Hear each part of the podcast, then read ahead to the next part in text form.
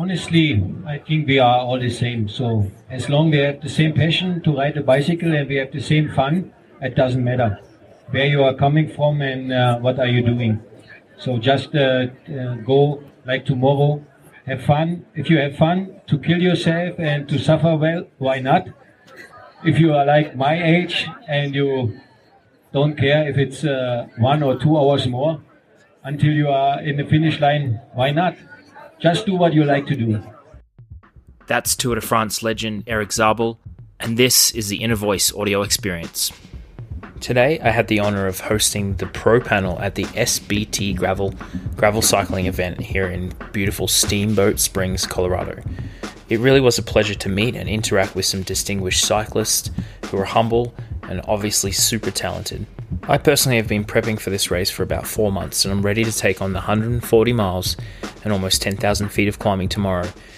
There were some great laughs in the panel, and I appreciate the athletes for indulging me I look forward to sharing a recap of how tomorrow goes, but for now, please enjoy the pro panel from SBT Gravel as a part of the Inner Voice audio experience.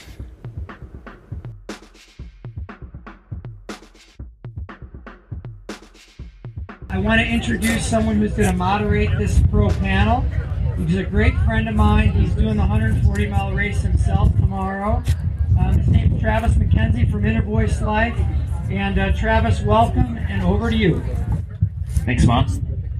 Uh, as Mark mentioned, Travis McKenzie and I founded a website a little while ago called innervoice.life, and we featured a few of the athletes here. And it's really about telling the humans, uh, the human stories of the athletes, not only the professionals and the world champions and gold medalists, but weekend warriors like me who overcome challenges to pursue their passion. Uh, today, I want to make sure that we're tapping into more of the story, the human side of these athletes. Uh, you, if you were here to hear about hydration and nutrition tips and strategy, you're going to be disappointed. We're going to try and mix it up a little bit. Um, before I do get into it, a big thanks to Mark, to Ken, and Amy for such a fantastic event. And obviously to the community of Steamboat Springs for welcoming us to their community and to their beautiful road. So, round of applause to Mark, Ken, and Amy for uh, for this fantastic event. Now, um, I have shared with Mark that I am shit scared about tomorrow. 140 miles, but it's been enough for me to put in some work, uh, train a little bit, um, and hopefully everyone out there feels a little bit scared as well, because that's what the trepidation and the uh, and the fear helps us push through those things uh, and get to where we want to go. A couple of quick facts: 1,500 athletes racing tomorrow, 49 states represented. Mark, what's the only state that didn't have a representation here? Mississippi.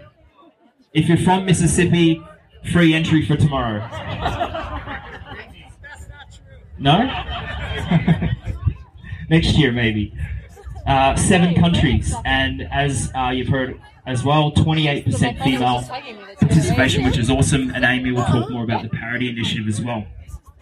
Um, little known fact between Colin. Yes. Oh gosh. What kind of rinky dink show is this? Yes. She's. So, change our stats. 50 states represented.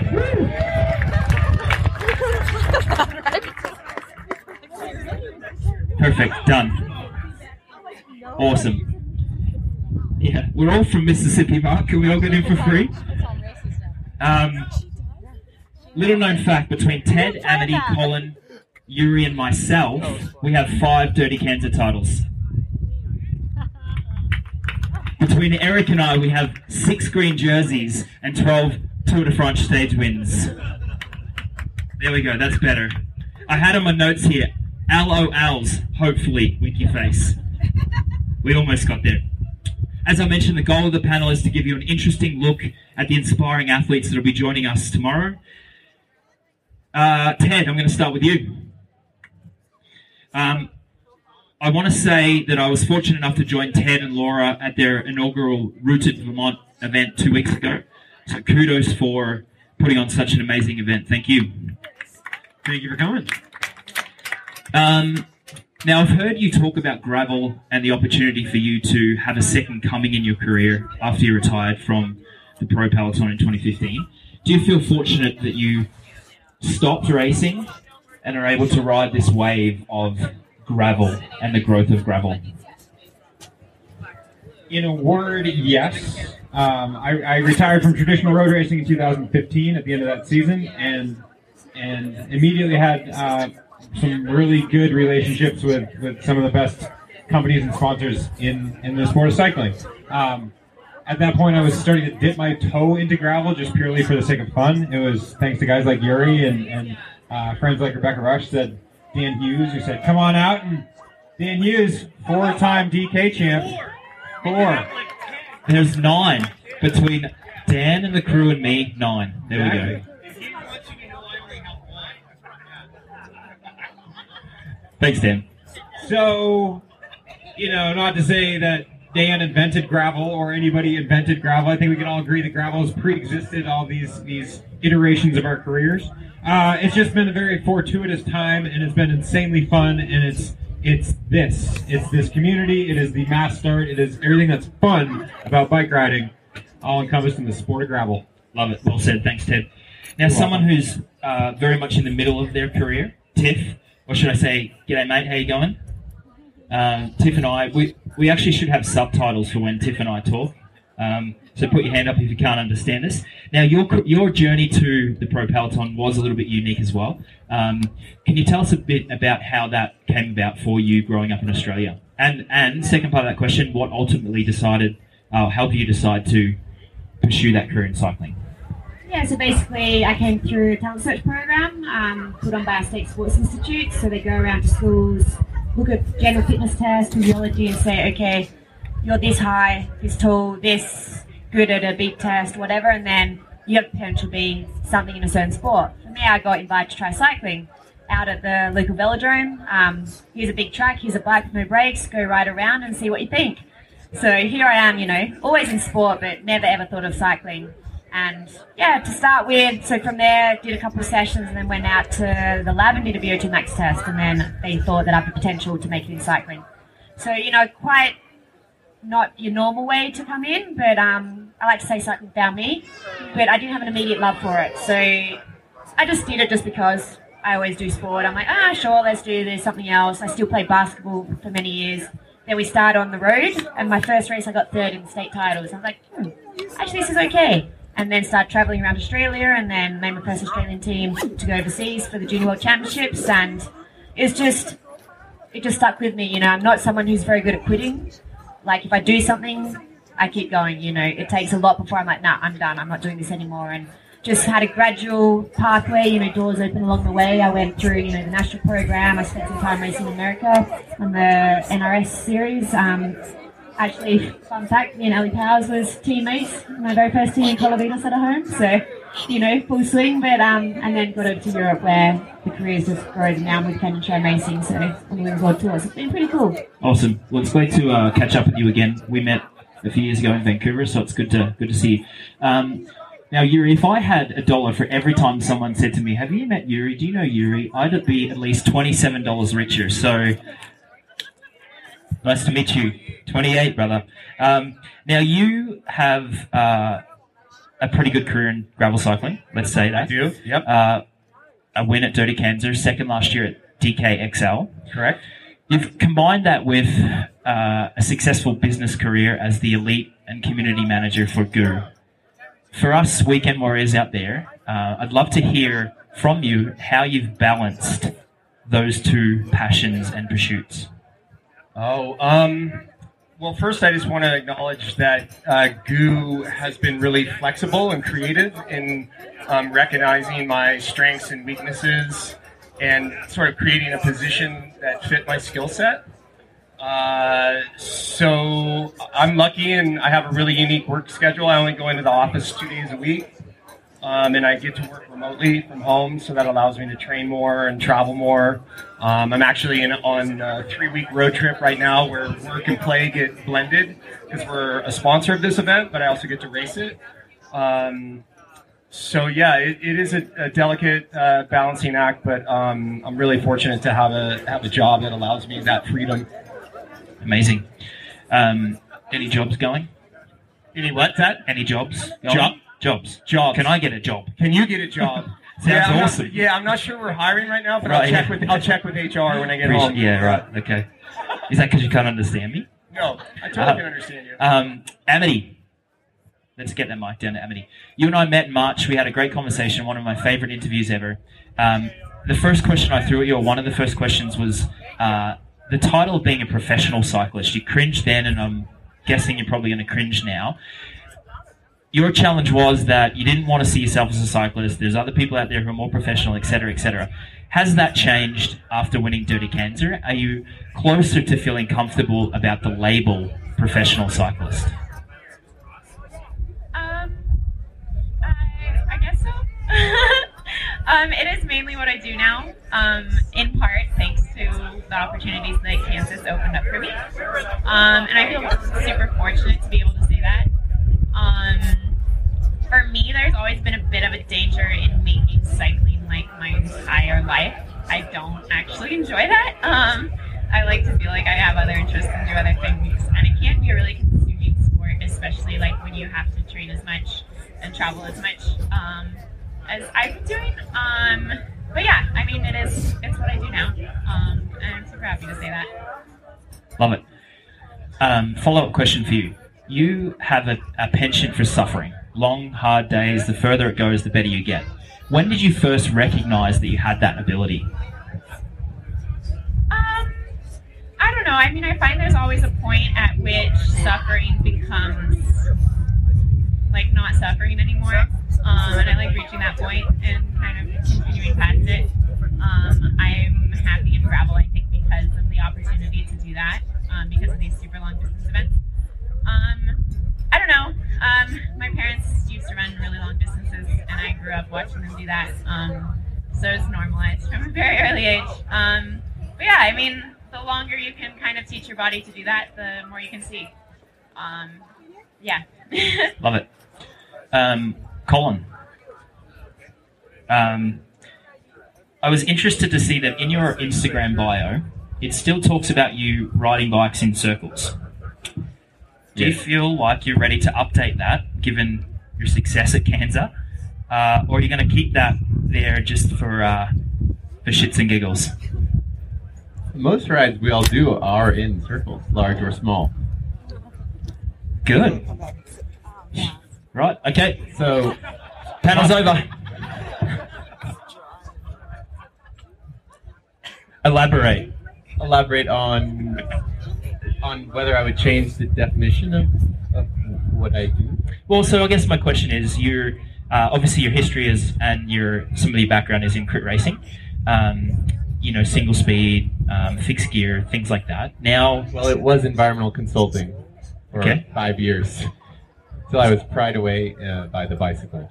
and then now you you won the big, let's call it the biggest race in gravel cycling. So, I guess my question is, uh, do you consider yourself a cyclist, an environmental consultant, uh, just a human being? Tell me tell me more about who you are.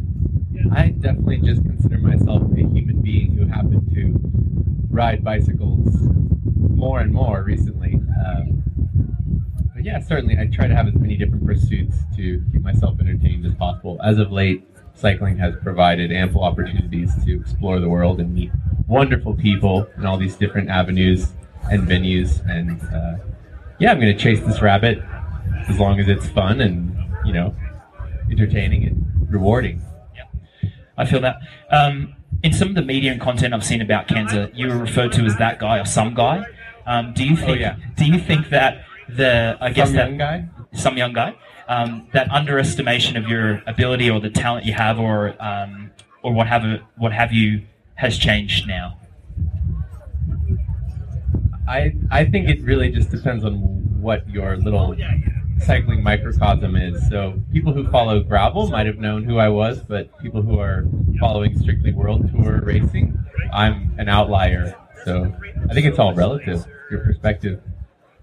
Well said. Thank you, Allison, Uh, you have an incredible resume in cycling, in downhill skiing.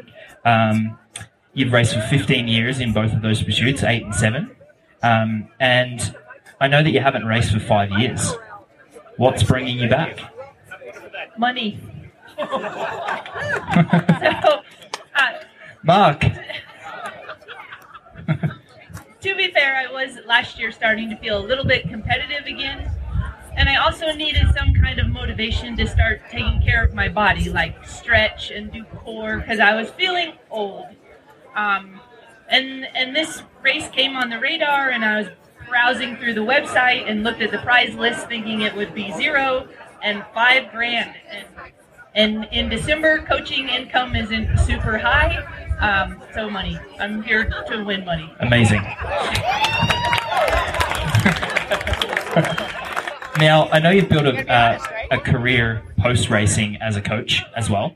Um, has, has you setting yourself a goal and coming back and, and doing the small things, the one percenters, the stretching, the core, etc., helped you as a coach? Has it given you a different perspective on your coaching? Most definitely, yes. Uh, I I started coaching while I was racing, but for me, racing was the job and coaching was the second job. So now, having coaching as the job and this race as the second job, I have a whole new um, respect for our athletes who have kids and jobs and try to balance everything and make time for a five hour ride on the weekend because I never made time for a five hour ride.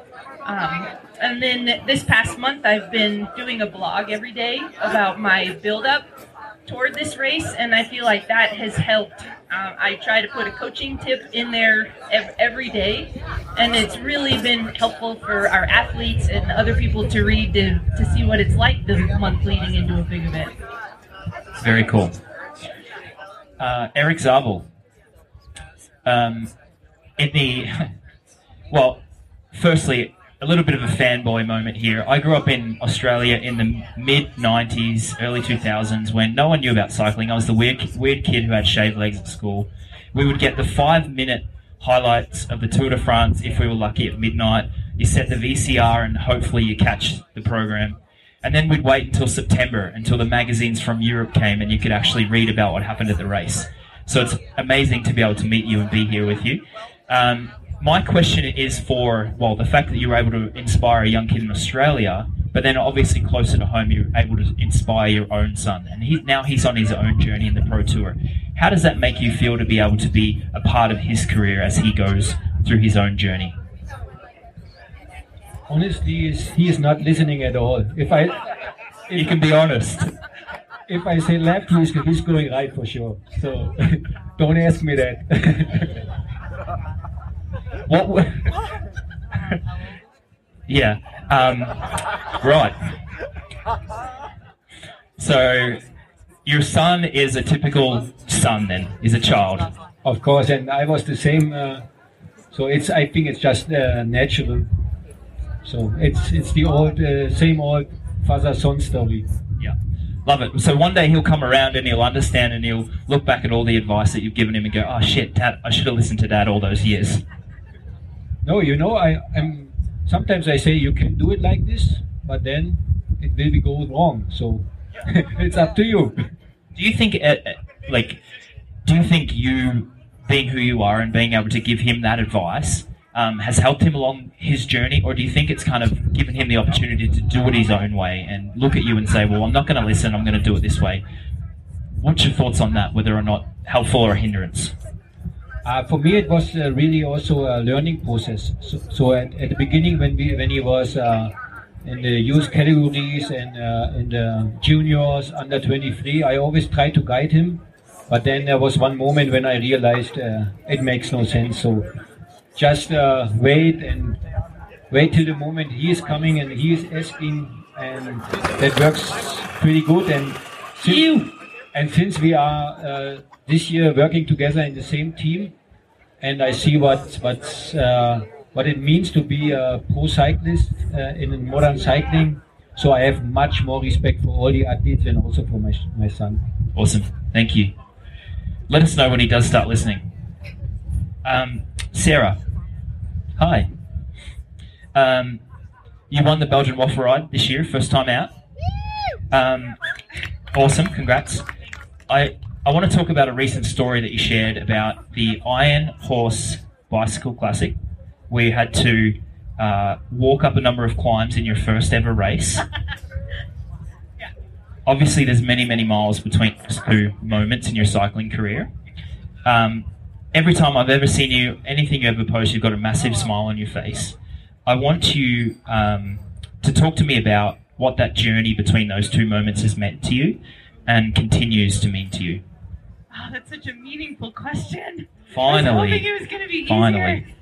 Um, no, it's true. I did. Uh, I did walk in my road shoes up my first uh, road race climb. Um, I didn't really know anything about road racing, and my dad just like dropped me off. I had like just started college, and I lined up uh, with all the pro women, and they like promptly dropped me. And I'm pretty competitive when I like get going, and I thought I could hang, and then I ended up walking and crying, and then I got back on my bike and finished. um, but yeah, there there have been a lot of miles um, since that day to now. Um, kind of every race I do, I it's it's a race. Like any anything could happen out there. I was pretty surprised um, to win Belgian waffle ride and have the season that I'm having. Not because I'm clueless. I just I don't know. Like it's anything could happen over 140 miles. Like it could go to the best. Um, the most fit, the best technical rider, you know, the one with the best attitude, whatever, the one who changes a flat the fastest. Um, and I think that's what kind of keeps me coming back. I really have enjoyed um, learning this new kind of subculture and meeting all the people that I've met. Um, it's really important the experience for me, not just the bike racing. Like I'll always ride my bike. Um, I don't know if I'll always race my bike, but it'll always be a part of my life, and it's really important that like I've made some great friends through this, and yeah. That's very presumptuous of you, Casey. Casey for sure. She sat next to me after I had separated my shoulder, and I had never even met her before. And I feel like we will probably be friends for a while. Love it. Friends from the battlefield. Um, you have uh, a passion and a talent for design and creativity. Uh, how does your two worlds merge there? Oh man. Um, well, I got it actually merged for my cyclocross season last year. It was my first pro season, and I got to work with um, a brand called Ten Speed Hero, and they do um, an amazing job uh, with graphic design and blending it into the biking world. And I got to race on like custom painted bikes that went off of this woman's design, who's a an artist in New York, and they kind of like took her art and put it onto our kits. And that was like a really really special thing because um, similar to amity like it's not just about the biking. Like it's it's a lot of other cool pieces that can be involved with this medium um, and that was really special so hopefully more of that Awesome. Payson, uh, you recently got to spend some time with some of my old buddies in Vancouver, the Lululemon crew. Yeah. I was very jealous watching your Instagram stories of the BC bike race. Um, you've also had a pretty uh, great year. You did the uh, FK, FKT and White Rim Trail. Um, you've also got the best moustache in the sport. Uh, in fact, yeah, sorry, Yuri. His is a lot thicker. There's a lot more volume. um, and you've also got your own podcast, The Adventure Stache. So uh, people often talk to me about what a podcast is, and Ted and yourself have got one. And I often say that it's uh, where you talk and no one listens. Um, that might be just me. But um, tell me about some of the people you've met and interacted with and interviewed, and anything you've been able to glean from those people and learn from those people during that experience of, of starting the Adventure Stache. Yeah, so the the podcast project is fairly recent. Um, Red Bull actually came to me with the idea uh, late last year, and I was pretty resistant because of exactly what you said. Everybody and their sister has one. Um, but since signing with Red Bull, I've start my my circle of acquaintances has grown from the cycling world to the ski world, the surf world, the skate world, climbing world. All of a sudden, it was all of these different sports. I was getting to meet people from all kinds of backgrounds and having really interesting conversations. And uh, eventually, it kind of occurred to us, you know, why not record these and share them with the world. So that's what we started doing about three months ago, and it's been amazing. I mean, it's such a perfect excuse to just sit down across the table from uh, some very accomplished individual and over the course of an hour or two get to know them a lot better than you might if there weren't microphones in play.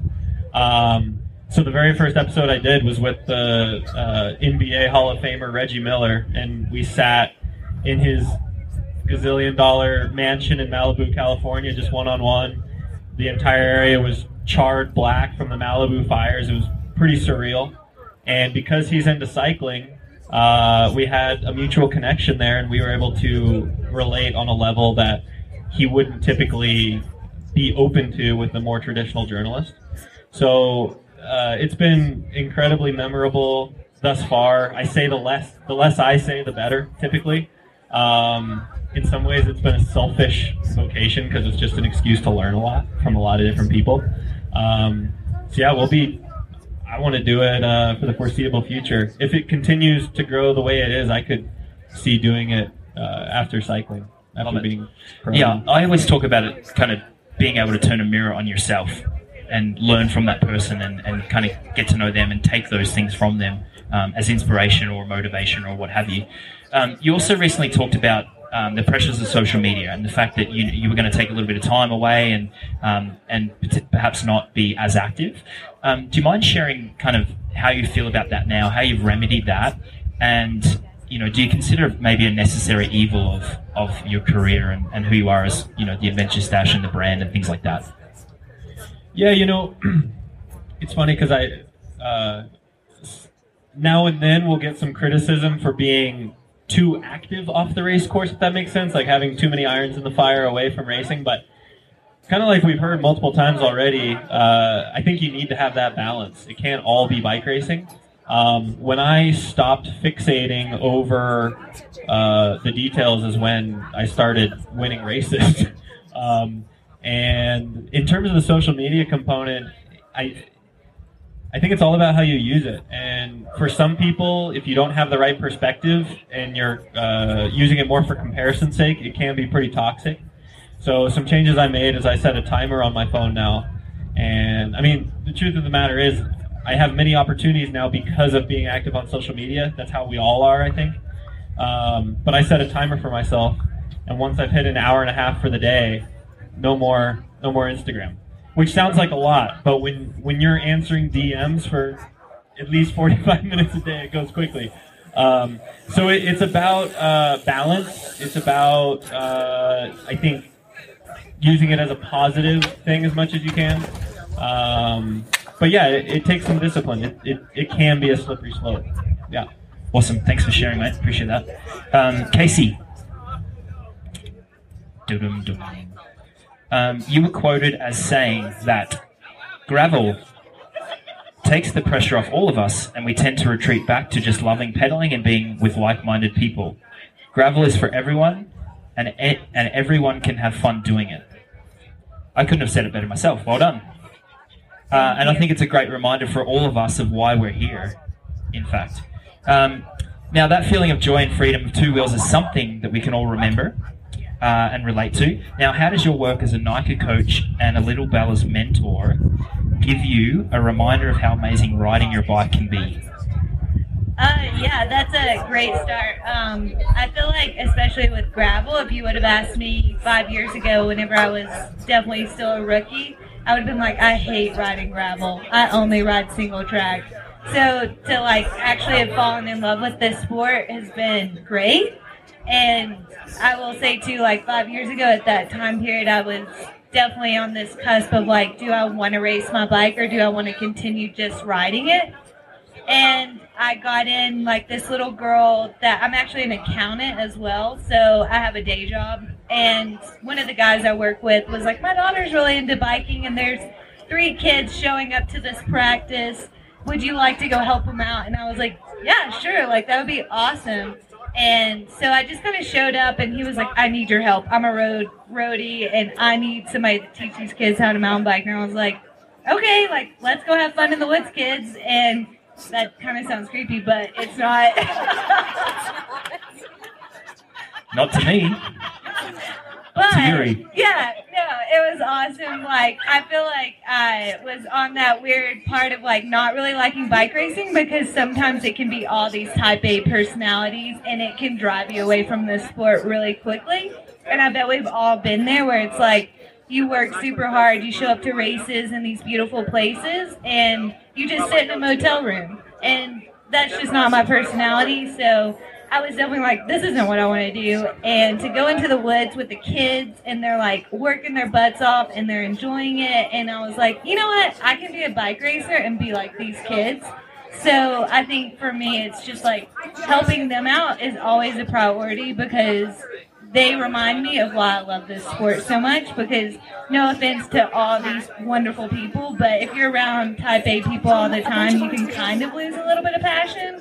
But again, gravel has been a great medium. Like you finish a gravel race and there's beer there, there's a party, and it's not like at the Pro XCT mountain bike races where we race in a circle and it's super fast. Everybody works their butt off. You go to the finish line and you might see like one person, but then everybody retreats to hotel rooms. So it's like as an individual, I love to ride my bike all the time if that's possible, and working with kids and showing them that they can do this forever and not just be like baseball or basketball where they're doing it K through college. Like they will be able to do this when they're 60 years old because there's like 67 year old men out here and women. And yeah, like That gentleman you pointed at is very mad right now. Yeah, like some of them will maybe beat me, and I'm like, whoa, I hope I'm as good as you when I'm that age. So yeah, it's just it's sharing that love. It's showing these kids something that they can keep with them forever and do with their friends. And yeah, that's all I got. Beautiful. Well said. Um, Ted, Colin, Payson, you guys have raced head to head a few times this year, including Payson taking the win at Land Run 100. Ted, rumor has it that you started your sprint at Land Run about three weeks early. Roughly, yes. How do you see tomorrow playing out? Well, furthermore, I sprinted whilst having aero bars on my bike, which is horribly embarrassing. so, what was the question? How do you see tomorrow playing out? Oh goodness, uh, I think altitude is an absolute bear, and I think you know everybody who's on the stage, and hopefully all you guys out there are very confident tomorrow in your preparation and ready ready to get out and go. But altitude's a beast. Um, it, it is anybody's guess how it's going to be. 140 miles is a ridiculous long distance. Um, there's a lot of climbing. There's a lot of everything. So I think, I think I got no idea. I'll tell you in about 24 hours. Perfect. Payson, what about you? You're looking for predictions? Oh, Just how do you see the day unfolding? It can be personal. You can whatever you want to whatever you want to tell us. Well, for one, it'd be sweet if Colin didn't do to us what he did at Kanza. Um, we can hope for that. um, no, but in all seriousness, it's really exciting. Kind of like Ted said, I don't think anyone knows what's going to happen because it's a first year event. Uh, the course, in terms of the climbs, is a, a bit less selective than I was expecting. The climbs are relatively gentle for Colorado. Um, that could help Colin a little bit, who I know loves rolling the, the flats. Um, so I think it's a it's a pretty exciting course as in terms of a battle playing out because it's got a bit of everything. So I will certainly be looking at these two fine gentlemen and several others. Um, awesome, Colin. What about yourself, mate? Throw a prediction. You're going to attack right from the neutral start, aren't you? Again, I think altitude will be a large determinant of how everybody feels and reacts over 140 I miles. I, So like, I, I want to race. Like I really do. obviously, Yuri, Payson, probably then Ted, then myself, a solid fourth. That's my prediction. Love it. I uh, I didn't know that we were at altitude, but it makes sense now because I walked up the stairs this morning. I was out of breath, so it totally makes sense. Um, Tiff, you're sitting with some esteemed and accomplished mixed terrain uh, athletes. Have you been able to glean any tips or advice uh, as you take on the blue course tomorrow? I haven't had a chance to fully get a heap of tips, I've had, you know, chance to talk to a few people. I was staying with Amy um, for the first couple of days who's put on helped put on this wonderful event. So just getting a few tips, you know, how we do gravel. Um, obviously, I've ridden gravel roads on a road bike in a few races, but never ridden a gravel bike. So I'm looking forward to it. You know, for me, it's new discipline. It's something a little less stressful and pressure, filled as what we get in Pro Peloton. So just looking forward to an awesome day out. You know, I'd love to race a black race, but also we have the Colorado Classic next week. So my team would probably kill me if I went too hard too deep. But um, yeah, I'm just excited to see what we can do, have some fun. I have my teammate Ella out there, we've convinced Erik as well to do 100 miles. So we'll have a good day out and just enjoy what gravel's all about. Love it. Yuri, back to what Kaysee said. Sorry, I scared you, mate.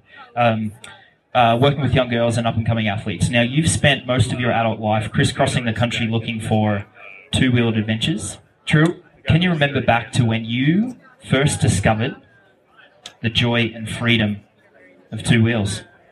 Uh, well, for those who don't know, I was a school teacher in my past life. I taught elementary school for 11 years, for second and third grade. Uh,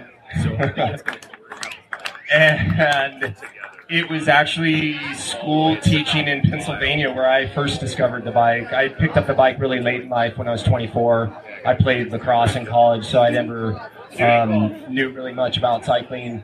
Um, but uh, it was teaching in Pennsylvania and going out with some other friends um, in Chuck Taylor's cut off jeans on a borrowed bike. And it was the adventure of it, something new. Um, and like Sturmy said, I'm kind of competitive, so then it just sort of snowballed from there. But uh, it had to be like 94, 95 is when I first discovered the joys of the bike. And I'm sure I know the answer to this, but do you still have that feeling today? Oh, yeah, for sure. More so than ever. Because now I get to call it my job. Love it. Alison, you've been able to uh, inspire a generation of athletes with your achievements and dedication to ski racing and cycling. Can you think back to anyone who guided your career and was a mentor to you as you were coming through the ranks? I had a couple of coaches uh, that were really inspiring, and perhaps that's why I am a cycling coach now. I had one soccer coach when I was a small little kid, and we would she'd make us run around the soccer field, and others people would complain, "Oh, it hurts my legs," and she was like, "The pain is what makes you better." so I like that. So that's your coaching philosophy then. I had a ski coach, Jeff Burrows, at, at Winter Park. Um, I questioned everything he wanted me to do, um, and he put up with all my questions and just really inspired me to be better doing everything that I did. A better ski racer, better in the weight room, better person, better runner, everything. He was really awesome. Love it. Uh, Erik, gravel racing, gravel riding, gravel events are quite far removed from your career as a cyclist. Um, I think it's incredible that the average Joe, average Joes like me can line up on the start line with people like yourselves and compete on the same day in the same course. I think that's incredible and amazing. Um, how do you feel about the sport that you love diversifying and opening up the com- competitive uh, element to people like myself? Honestly, I think we are all the same. So as long we have the same passion to ride a bicycle and we have the same fun, it doesn't matter where you are coming from and uh, what are you doing. So just uh, uh, go like tomorrow, have fun. If you have fun to kill yourself and to suffer well, why not? If you are like my age and you don't care if it's uh, one or two hours more until you are in the finish line, why not? Just do what you like to do. Love it. Great advice. Thank you. Uh, yeah, we're done. Um, Amity, I do have a question for you, and you touched on it a little bit. Your mum is an ultra marathoner, um, and she was a big had a big impact on your life. Um, tell me about that feeling of you know seeing your mum out there running 50 milers and things like that, and that becoming normal for you. What was that like as a kid, kind of watching your mum do those things? Um, I think I have a limited perspective because that was my normal. So, I mean, I don't know what it's really like to grow up in a different environment. Um, I have kind of come to realize that, you know, people at these events, whether it's, you know, people gunning for the win or like people just riding, like cycling has introduced me to like the biggest variety of people I like would have never otherwise met. And I think that's like part of what's so valuable in it. Um, so yeah, I mean, it was it was a weird upbringing, Um, I'll probably end up running that far at some point in my life. Well, um, but yeah, I mean, I think it just really fostered um, fostered this idea that you know there's some like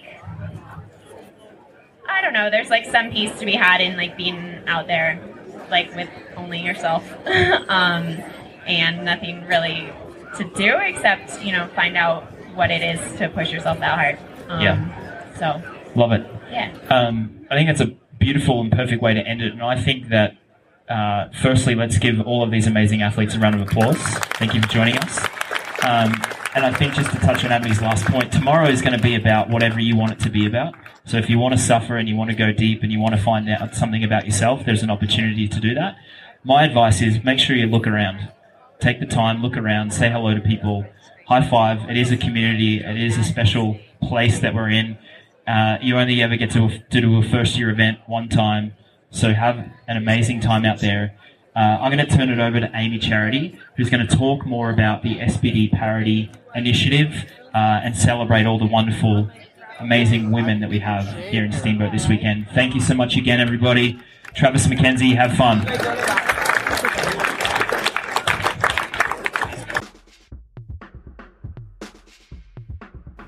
That was the pro panel from the SBT gravel event, including amazing athletes like Kaysee Armstrong, Amity Rockwell, Alison Powers, Tiffany Cromwell, Sarah Sturm, Payson McElveen, Ted King, Yuri Hauswald, Colin Strickland, and Tour de France legend Erik Zabel. I hope you enjoyed the panel. It was an honor to be able to moderate the event, and I look forward to many, many more interviews with amazing athletes just like you heard from today. This is Travis McKenzie for the Inner Voice audio experience.